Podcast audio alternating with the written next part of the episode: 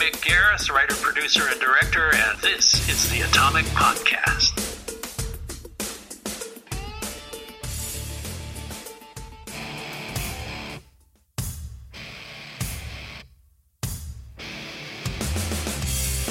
Intellectual stimulation by way of mobile devices. Welcome to another exciting episode of the Atomic Podcast. And here is your host of the show, Efren Guzman. Intellectual stimulation by way of mobile devices. Welcome to another exciting episode of the Atomic Podcast, coming to you live from Delavan, Wisconsin, where I blow up the news on a verbal scale. I am your host, Efren Guzman. My guest today, he's a legendary writer, producer, director, the one, the only, Mick Garris. Mick, finally, man, I got you on after playing a whole bunch of phone tag. How are you? I'm good, and uh, hopefully you're doing well in this uh, in this post-virus world uh, where everything feels like a Richard Matheson novel. yeah, you know that's pretty much like so far with a lot of other guests I had. That's pretty much been the subject of what's going on in the world because that's like the main topic of discussion that's going on with the coronavirus pandemic whatever political beliefs you believe in um what is your st- what what's what's your opinion about you know the containment and and uh social distancing and how are you managing with all that going on well, uh, you know, everybody needs to do it. It's really important. Uh, our government has not done a particularly good job at this. It's been left to the states and the individual cities and the like. And, uh, you know, I'm doing well. Uh, my wife and I are sequestered at home, but I'll take a couple of walk, a couple of hikes a day, things like that. But doing everything virtually, just like we are doing this right now. Um, and we've all got to do our share and be careful and and not gather uh, for for any purpose in in big groups. Uh, do you do you think the pandemic and the coronavirus brought families closer together since like a lot of people work or they have different hours and people like really don't see each other all the time because of commitments? Has this brought you guys even closer together? You think? Well, well, it certainly can, and uh, you know, it can also bring people closer together who shouldn't be. uh, you know, if if you're not uh, happy in your with your family before, you're certainly not going to be happier with them now. But hopefully, hopefully, we're all doing the Rodney King thing and just learning to get along. Oh, I know that's true because a lot of situations where things like this happen it brings people closer together and sometimes it doesn't bring people closer together. So it's like a whole whole can of worms for society now i think. It's what we've got to do. We're all in it together and we got to keep each other safe and healthy and and uh, you know watch some good movies read some good books keep in touch virtually. You know, Skype and Zoom and, and all of these things are, are very important to to us. And thank goodness we have this age of technology where we can still be together when we're physically apart. Yeah. And also, speaking of you professionally, you've been in the entertainment realm for a very long time. Um, I know you've been. I know you've probably been asked this question dozen of to- dozen of times, but um, how did you get involved in the um, filmmaking industry? Well, it really came out of writing. I had written several screenplays that never got produced. I was not in the film industry until I was in my 30s. Um, well, actually, no, in my 20s, I, I started answering phones for Star Wars um, in my true youth, and that was my first uh, movie business job, and I operated R2D2 on the Oscars that year when Os- when Star Wars was up for so many awards. Um, but I'd always loved it. I'd never been an insider. Nobody in my family was ever involved in it, but it, it was through writing. I'd written since seriously since I was 12 years old, writing short stories and journalism in high school and college. I started my own magazine, um, and uh, finally I got some representation. And the first person to hire me as a screenwriter was Steven Spielberg, and from then. Uh, that was when I was 33 years old, and from then I've been working ever since, and very, very, very fortunate to be able to do that. Um, what do you attribute your success to and your longevity? Well, I think you know, it's it's a lot of hard work. It's a lot of of being open to criticism, open to input from other people. A lot of creative people are extremely talented, but are not very good at at um, incorporating input from the people who are responsible for paying your checks, whether it's a network or a studio or a producer. I'll give you an example. When I first wrote Batteries Not Included, which was based on a story idea Steven Spielberg had for Amazing Stories, I it was my first feature assignment writing gig, and uh, I turned in a 140 page script, which is like 40 pages too long. It was very dense, it was very overwritten, and I was just doing everything I could um, to do the best job that I could for the most famous producer director of all time at that time was for Steven Spielberg. And we met after he read it, and he said, Well, it took me three sittings to get through the script. Mm-hmm. And that's not a good thing. so it was it was humiliating, yeah. but it was also an opportunity to show that I could roll with the punches, yeah. take input, and be able to redo it and turn it into a screenplay that got greenlit by Universal and Amblin, and you know turn it into something that he was really happy with. So that's the sort of thing. Also, a huge amount of it has to do with luck and timing. I know a lot of talented people who've not been able to make their their living in the entertainment business, and I've been lucky enough to because what I was capable of doing was the right thing at the right time, and people, uh, you know, you want to be somebody that people want to work with. I'm able to create a, a bond with actors producers and writers and crew and things like that that that's really required to be a director. Um, and like I said, as a writer, to be able to take input and know a good idea when you hear one and a bad idea when you hear one, and be able to take the good ones and use them, take the bad ones and turn them into good ones. So it's a matter of flexibility and being nimble and and rolling with the punches. Yeah. And having really good luck and really good timing. True. Do you think now it's easier for young and up and coming filmmakers to make movies since every, everybody has like the iPhone and like, you know, you could pretty much do a movie on your phone nowadays? You think it's more convenient, I guess, for young aspiring filmmakers and directors, easier access than it was back then? It's much easier to make a movie. Anybody can do it. You don't need to hire a big crew. You can do really good, polished work with with uh, your iMac and and your iPhone. You know, Steven Soderbergh did a brilliant movie on an iPhone seven, um, and uh, you know you can do it. Making a living as a young and up and coming filmmaker, that's entirely different. It's I, I, I don't mean to be in, discouraging, but it's so much more difficult to do to be able to make a living because it's there's so much entertainment out there. I've often said the good news is that anybody can make a movie. The bad news is that anyone can make a movie. um, the tools have democratized cinema.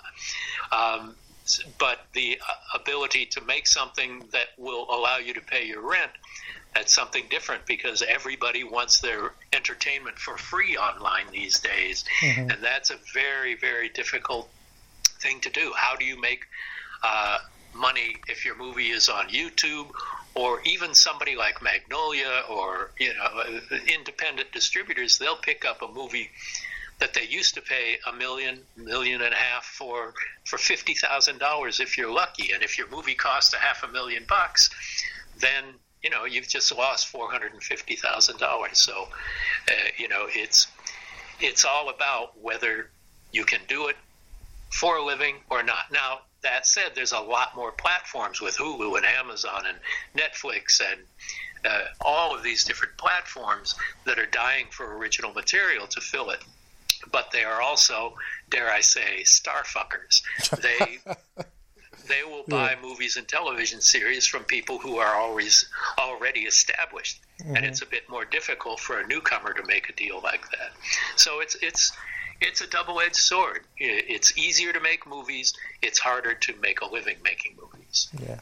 Nowadays, um, with the streaming service has become, I think, a little bit not better, but it's like you have more established names doing um like Amazon Prime, Netflix, like the Al Pacinos of the world. You have success like with the Duffer Brothers of Stranger Things. Um, is it more of an outlet, but it also um you can find like the t- people who are really talented as opposed to people who who are like kind of like hack directors. You think or well, there, there's always going to be talent and there's always going to be hacks, but um, the streaming services are true heroes. I mean, Yeah. before before they were out there, and or before Netflix was just offering movie rentals, they weren't doing original programming. Now there's such a hunger for it that yes, absolutely, it's great, and great filmmakers often have more opportunities because you've got all of the broadcast networks, all of the cable networks, and now all of these streaming networks. Um, there is a lot more possibility. Um, so hopefully, more talented people will get opportunities because of that. And it is happening, and we're getting things from. The other thing is the internationalization of movies and television. I've been watching some series from other countries on Netflix that have blown me away that I would never have had access to before. There's a new series from Austria called Freud that has really impressed me. I just started watching Babylon Berlin, which is great. You know, you get access to South Korean movies and TV, Japanese, um, Spanish language. Uh, you get shows from Australia and the UK that you never would have been exposed to before, and so that's that's really great.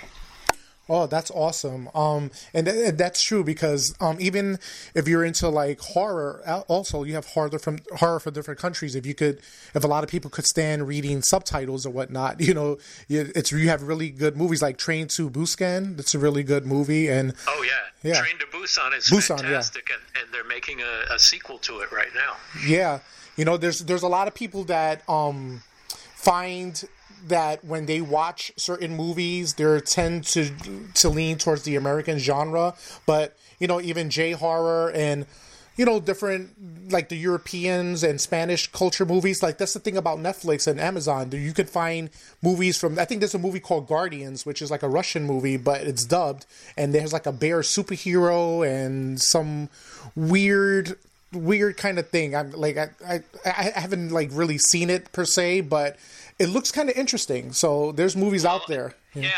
both Netflix and Amazon have globalized. Yeah. And so they have to serve all of those audiences. And the thing is, they can now carry them with subtitles or dubbing or whatever uh, all around the world and expose things like that. You know, on on my podcast, I just interviewed the guy who made Freud because it blew me away.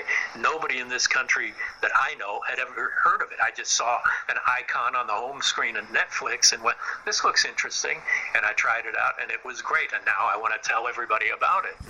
And, things like that are possible now in ways that there never were before. So, you know, we're we're living in a very fortunate era. You know, I grew grew up when I was a child.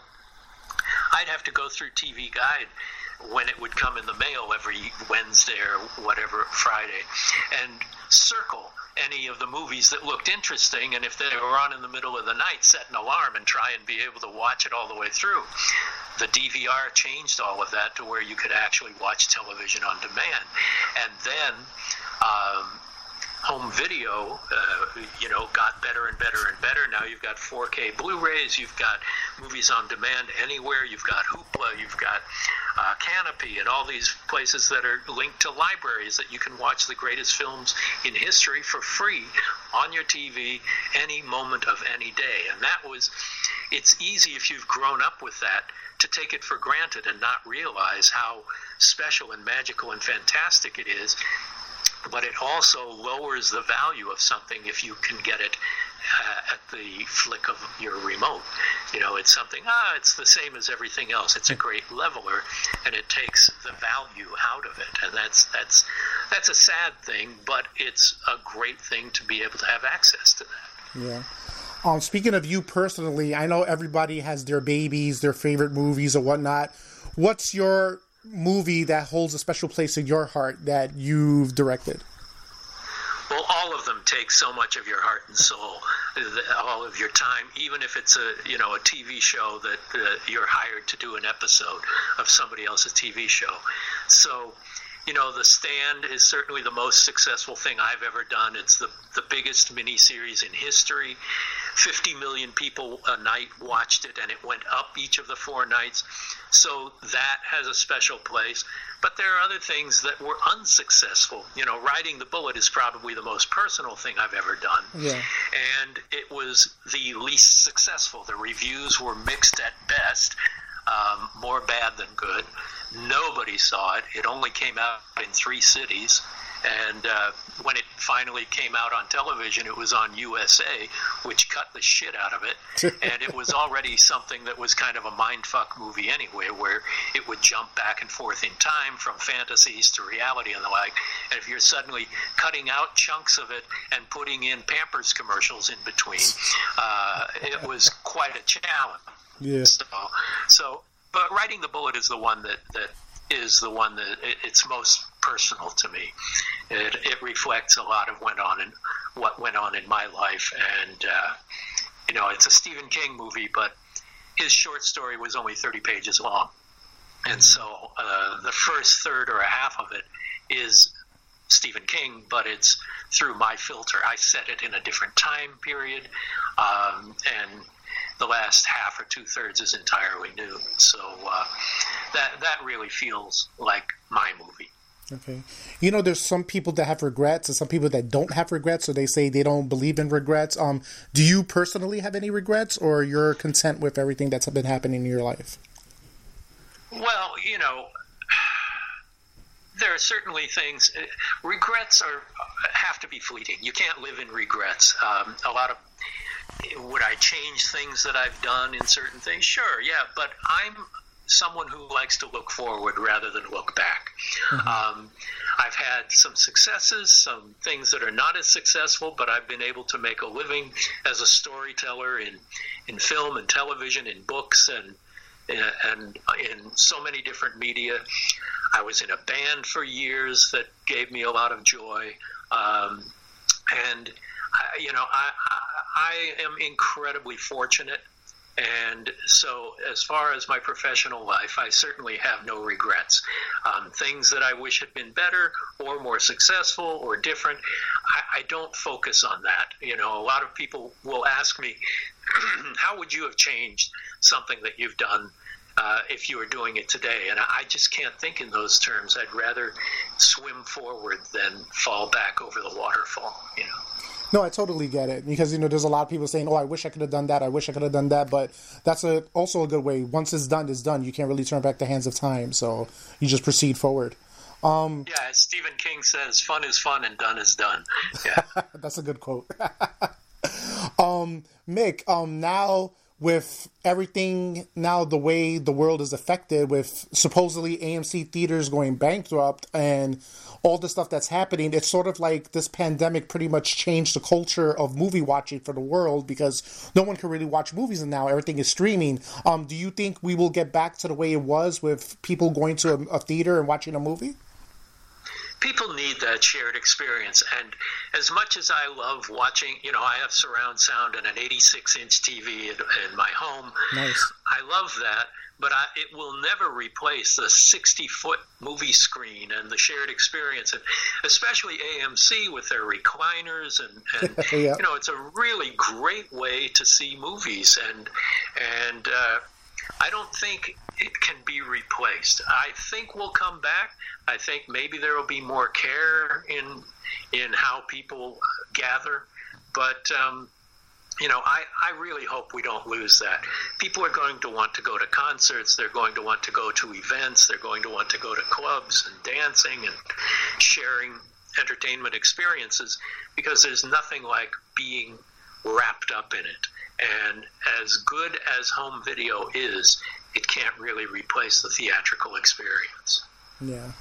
Um, as a horror genre person as yourself, um, do you see now with the way the culture is and everything now with the technology we have now that uh, that a, a horror series, you know, like to me, one of the most underrated series was Werewolf on Fox, and I just thought it was so underrated. It was so good. Do you think we could get we could get to that genre as a series, like for television or streaming service, like with a horror genre? Oh, we do it. You know, Werewolf was great, but TV wasn't ready for it then. Yeah. There's there's more good horror television now than there are good horror movies. It seems. Yeah. You know, look at how many years The Walking Dead has been on. Look at Yeah. Penny Dreadful. Look at you know, th- th- there have been so many. We were able to do Masters of Horror for two years. Yeah. Um, you know, I think there's great horror going on, and uh, it's it's television realizes the value of that. I mean, American Horror Story. There's uh, just lots and lots of horror on television. It's it's a real renaissance era for terror television, and and uh, I'm excited by that because and everything started to shift when they had to start relaxing censorship in the pay TV days, starting with Tales from the Crypt on HBO.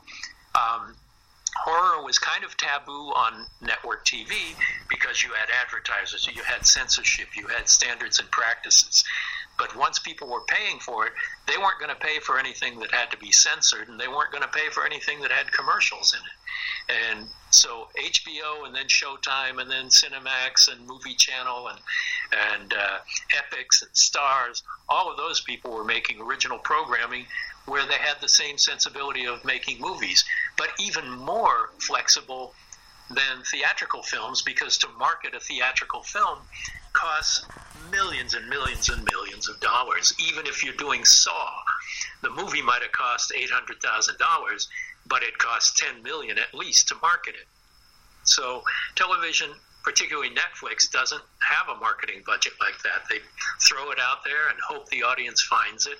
And other than a few special ones like Ozark or things that are the jewels in their crown, they receive virtually no no advertising budget, but people find them and embrace them, and it's okay. They make so much money being so global that um, they're able to try things that even theatrical movies could not. Yeah. Mick, do you have any upcoming projects that's approaching? Well, several in several different ways. We are actually in discussions for Nightmare Cinema 2. Wow. Um, that's that's moving forward. I've just written a two-hour pilot and a series outline that we're out to producers and networks now with, and we'll see if that happens. My old band, it was a prog rock band uh, that had a sense of humor that I was in starting when I was uh, in my late teens. We were together seven or eight years. We took a bunch of our old recordings, our best recordings, added uh, new vocals and instrumentation, and it turned out really great. And now we've got an album out. The band is called Horse Feathers. The album is Symphony for a Million Mice. It's on Apple Music. It's on Spotify. It's on Google Play. And go to um, horsefeathersmusic.com. You can order the CD if you like. And I'm really proud of it. Just put out an audio book of my collection of short stories called "A Life in the City," "Life in the Cinema," and the stories are read by um, Miguel Ferrer, Matt Frewer, Steven Weber, and myself, and Joe Lansdale. Um, I have a new book coming out, another collection called "The Evil Things We These Evil Things We Do," coming out from Fangoria Press next month at the end of May. And uh, so, and the podcast, of course, postmortem. Postmortem. Yeah. Um, so uh, we're in our fourth season there. So uh, I'm keeping busy, even if I can't leave the house. And um, any upcoming guests on the postmortem that you can discuss? That we can talk about right now, but um, Okay. it's always people I find interesting, and often they're major names, as you know, like Stephen King or John Carpenter or Rob Zombie or Neil Gaiman and the like. But often we have people who I just find to be really interesting, either as authors or filmmakers or whatever, and hopefully bring some attention to what they do. Um, you may not have heard of them, but each and every guest I've had on, I've learned something from, and I find really fascinating. So even if it's a name you don't know, check it out because you might learn something really, really interesting. And my final question for you, Mick, is what would the Mick of today tell the Mick of yesterday? Um, Jesus, you're lucky. That's it. Jesus, you're lucky. yeah, well, that and you know, I there's nothing I would not have any wisdom to impart to young Mick other than to just stay naive. Stay you know, naive. the the idea that I never thought that I couldn't do something despite being a kid from a lower class family in the San Fernando Valley and you know not having anything a broken home uh, lots of struggles in childhood never being the popular kid and finding my solace in writing and then getting an 8 millimeter movie camera when I was a kid none of those things made me think that I can't do this. And writing is something anybody can do that doesn't cost anybody anything. That was my entree into filmmaking. And just to be naive, go ahead, do your best, work your hardest, get along with people, make people want to work with you, and and you know there's there's a happy life to be found there. I never did it to make money, uh, and yet I've been able to make a good living and and you know have a marriage that's been going for 38 years, and uh, you know it's it's been a very very happy, fortunate life with a lot of hard work put into it. One more last question, since you talk about 38 years of marriage and congratulations. Um, what's Thank you. You're welcome. What's the, what's in your opinion the key to a successful marriage?